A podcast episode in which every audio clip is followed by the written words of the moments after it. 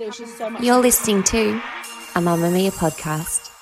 Mamamia acknowledges the traditional owners of land and waters that this podcast is recorded on.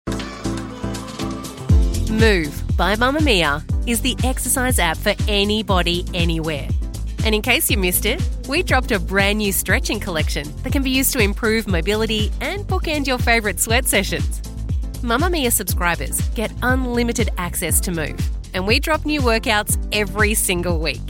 If you're on the hunt for movement that makes you feel good, head to move.mamamia.com.au and use the code MOVE10 to get $10 off a yearly subscription.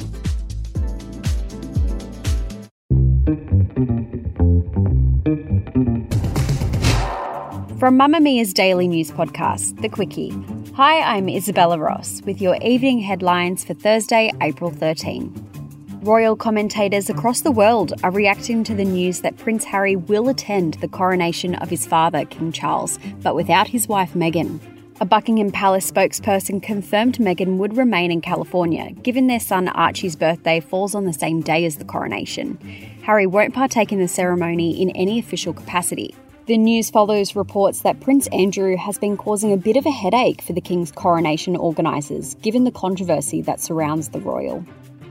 Recently returned Kiama MP Gareth Ward will face one trial in a Sydney court on sexual assault allegations. Ward, an ex Liberal turned independent, has pleaded not guilty to sexual intercourse without consent, three counts of indecent assault, and one of common assault.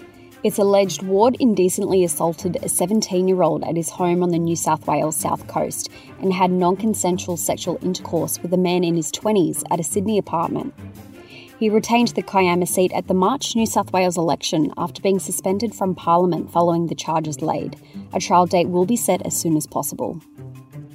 Up to 100 people, including children, have been killed in an airstrike in Myanmar, according to media reports, making it the deadliest in a recent string of military air attacks.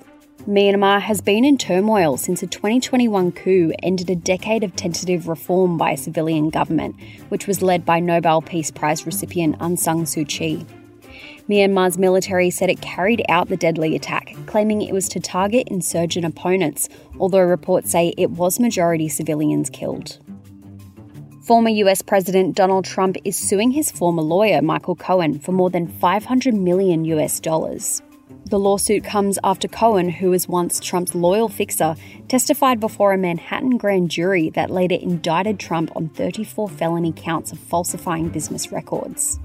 Cohen is poised to be a star witness in any eventual trial in the case, which centres around a hush money payment made to a porn star in 2016.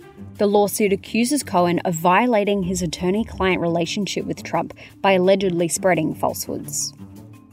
Oscar winning actor Jamie Foxx is recovering after experiencing a medical complication, his family has revealed.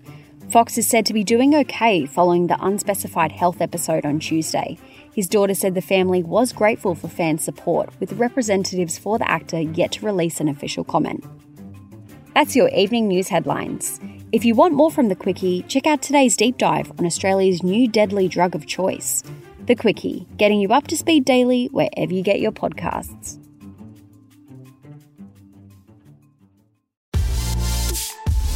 Mamamia subscribers, you've been asking and we've been listening. Now you can get all of your exclusive subscriber audio on Apple Podcasts. That includes everything from bonus episodes of your favourite pods to exclusive segments to all of our audio series. To link your Mamamia subscription to Apple Podcasts, open the Mamamia Out Loud page in your Apple Podcasts app and follow the prompts, or head to help.mamamia.com.au.